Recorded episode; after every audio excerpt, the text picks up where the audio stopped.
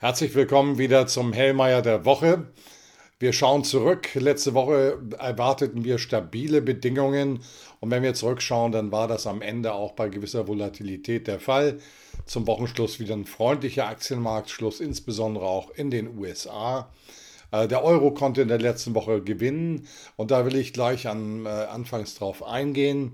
Wir hatten doch sehr falkenhafte Äußerungen von Seiten diverser EZB-Ratsmitglieder, insbesondere aber von dem niederländischen Zentralbankchef Herrn Knotz, der Zinserhöhungen, 2 Stück jetzt um 50 Basispunkte quasi als gesetzt voraussetzte plus weitere. Wir reden dann plötzlich von 4% Leitzins, die hier im Raum stehen, die von Herrn Knott in den Raum gestellt werden. Und das hat natürlich Wirkung am Devisenmarkt. Der Euro konnte vor diesem Hintergrund die Marke von 1,09 zwischenzeitlich herausnehmen. Das hat Folgen, die wichtig sind, weil das Thema der importierten Inflation durch einen zu schwachen Euro damit perspektivisch ein Stück weit konterkariert wird, dass diese erhöhten Niveaus gehalten wird, dass aus dem Thema importierte Inflation am Ende eher das Thema importierte Disinflation sich generiert. Also das ist ein interessanter Zuschnitt. Ob sich diese Verbalakrobatik dann auch in den EZB-Ratssitzungen durchsetzen lässt, sei dahingestellt. Wenn wir uns an die letzte Sitzung erinnern, dann haben sich am Ende die Tauben durchgesetzt mit einer Reduzierung des Zinsschritts von 0,75 auf 0,50. Also die Messe ist hier noch nicht gelesen, aber das Falkenlager hat bei der EZB offensichtlich im Moment zumindest verbal akrobatisch das Oberwasser. Das ist das Thema, was wir zum Devisenmarkt sagen können. Die Edelmetallmärkte haben sich auch ganz gut gehalten mit weiter soliden Niveaus, jetzt bei Gold um 1920 US-Dollar pro Unze. Am Kapitalmarkt hatten die Äußerungen insbesondere von Seiten der EZB zum Wochenausklang eine zinsversteifende Wirkung mit sich gebracht. Die 10-jährigen Bundesanleihen, die zutiefst so bei 2% lagen, kamen dann mit einer Rendite am Ende raus mit 2,17 heute Morgen bei der Eröffnung der Märkte. Wenn wir auf die laufende Woche schauen, dann ist der Datenkalender weniger ausgeprägt.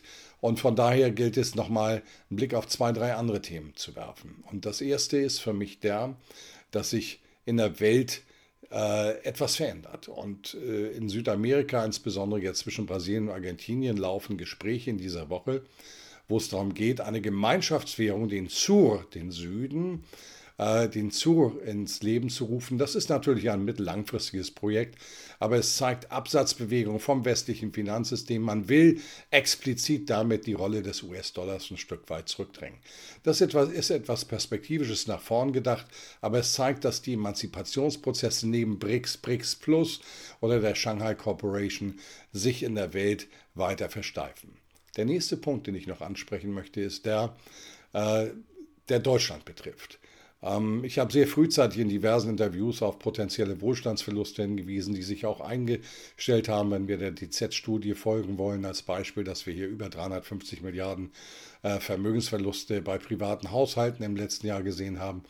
Aber es ist interessant, dass jetzt eben auch große Verbände wie der DIHK oder der Bundesverband Deutscher Arbeitgeber in dieselbe Richtung tönen, was das Thesenpapier des DIHK sagt, ist, dass die deutsche Industrie zunehmend das Vertrauen in den Staat verliert, dass eben über die letzten Jahre dieses Vertrauen erodiert worden ist und dass die Standortbedingungen sich dadurch deutlich verschlechtert haben. Wohlstandsverluste wurden thematisiert von der KfW, aber auch von dem Bundesverband der deutschen Arbeitgeber. Diese Risiken stehen im Raum, wenn wir hier nicht neue Konditionen für den Standort Deutschland, für den Standort Europa, müssen wir sogar sagen, generieren. Das Treffen im Élysée-Palast jetzt zwischen Scholz und Macron liefert zwar einige Ansätze, dass man optimiert agieren will bezüglich der Interessen der Industrie, aber das sind bisher hehre Worte, wir brauchen Taten. Schauen wir auf den Datenkalender, der uns diese Woche erwartet. Wie gesagt, überschaubarer heute. Am Montag haben wir die Erstschätzung des Verbrauchervertrauens in der Eurozone. Eine leichte Besserung wird hier erwartet von minus 22 auf minus 20 Punkte. Wir bekommen den Index der Frühindikatoren aus den USA vom Conference Board. nach zuletzt minus 1%, für den laufenden Berichtsmonat Dezember nochmal minus 0,7% erwartet. Ja, in den USA gibt es Schwächetendenzen in der Konjunktur. Morgen früh geht es weiter mit dem Konsumklimaindex der Deutschlands. Hier auch eine Verbesserung erwartet, aber immer noch ein sehr malades Niveau, dann jetzt von minus 37 in etwa auf minus 33. Das ist nicht erfrischend, das zeigt einfach die tiefe Verunsicherung unserer Verbraucher. Dann bekommen wir die Erstschätzung für die Standard & Poor's Einkaufsmanagerindizes für den gesamten Sektor. Auch hier in Europa leichte Verbesserungen erwartet. Schauen wir auf den Composite-Index von 49,3. Soll es auf 49,8 gehen. 50 ist ja die Marke, die zwischen Wachstum und Kontraktion unterscheidet. Also hier eine positive Verstetigung. Und wenn wir uns das Ganze anschauen in den USA, da lagen wir beim Composite-Index viel schwächer, 45,0. Hier gibt es keine Prognose. Hier wird marginale Veränderungen erwartet. Vielleicht geht es in Richtung 45,5 am Ende. Am Mittwoch folgt der Hypothekenmarktindex, der in der letzten Berichtswoche dynamisch angestiegen ist. Von Tiefswerten seit 1995 ging es um 50 Punkte nach oben. Da muss man mal schauen, ob das jetzt ein Ausreißer war, denn der Stress am Immobilienmarkt hält grundsätzlich an.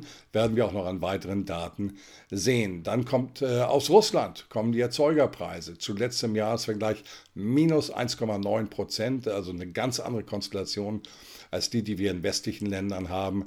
Es gibt hier keine Prognose, lassen wir uns hier überraschen. Am Mittwoch, Donnerstag geht es weiter mit dem Auftragseingang für langlebige Wirtschaftsgüter in den USA nach dem schwachen Vormonat im November minus 2,1%, im Monatsvergleich wird jetzt erwartet plus 2,6%. Ich halte das durchaus für realistisch. Wir haben enge Lieferketten und der produktive Sektor läuft grundsätzlich global stabil bis freundlich. Die Erstschätzung für die US-Wirtschaftsleistung für das vierte Quartal kommt dann in der auf das Jahr hochgerechneten Fassung. Nach 3,2% werden jetzt 2,6% erwartet. Da liegt Überraschungspotenzial drin. Es gibt sehr viel divergierende Signale. Was positiv wirkt im vierten Quartal, ist eine Verbesserung der Handelsbilanz. Also wenn die Handelsbilanzdefizite rückläufig sind, heißt das, dass das Wachstum dadurch positiv beeinflusst wird. Ich glaube, dass das einer der entscheidenden Faktoren sein wird. Der Absatz neuer Wohnimmobilien folgt dann. Ein Rückgang erwartet von 640.000 auf 614.000, auch wieder aufs Jahr hochgerechnet. Das sind schwache Niveaus im historischen Kontext, aber hat ansonsten nicht die große Wirkung. Freitag folgen Geldmengenaggregate M3. Hier das Wachstum im Jahresvergleich soll 4,6 nach 4,8% betragen. Interessanter sind die Kredite an Unternehmen. Zuletzt ein Wachstum von 8,4%. Wir kommen da ein Stück weit von oben runter. Wir waren höher. Das sollte sich etwas weiter einschränken, weil die Finanzierung des Umlaufvermögens, geringe Rohstoffpreise etc. pp. Sollte hier einen dämpfenden Einfluss mit sich bringen. Dann noch das Verbrauchervertrauen der Universität aus Michigan. Bestätigung des vorläufigen Werts bei 64,6. Der ist hoch im Vergleich zu den letzten Monaten. Und am Ende der Index anhängige Hausverkäufe. Keine Prognose, 73,9 war sehr schwach. Das ist die Woche. Was erwarten wir als Fazit? Stabilität. Das ist das, was ich für diese Woche wieder sehe. Keine großen Ausreißer, Aktienmärkte stabil. Euro-Dollar ist eher etwas interessanter, aber das sind jetzt ja schon starke Anstiege, die wir gesehen haben, die vielleicht auch erstmal konsolidiert werden müssen. Ich wünsche Ihnen eine erfolgreiche Woche und wir sehen uns nächsten Montag.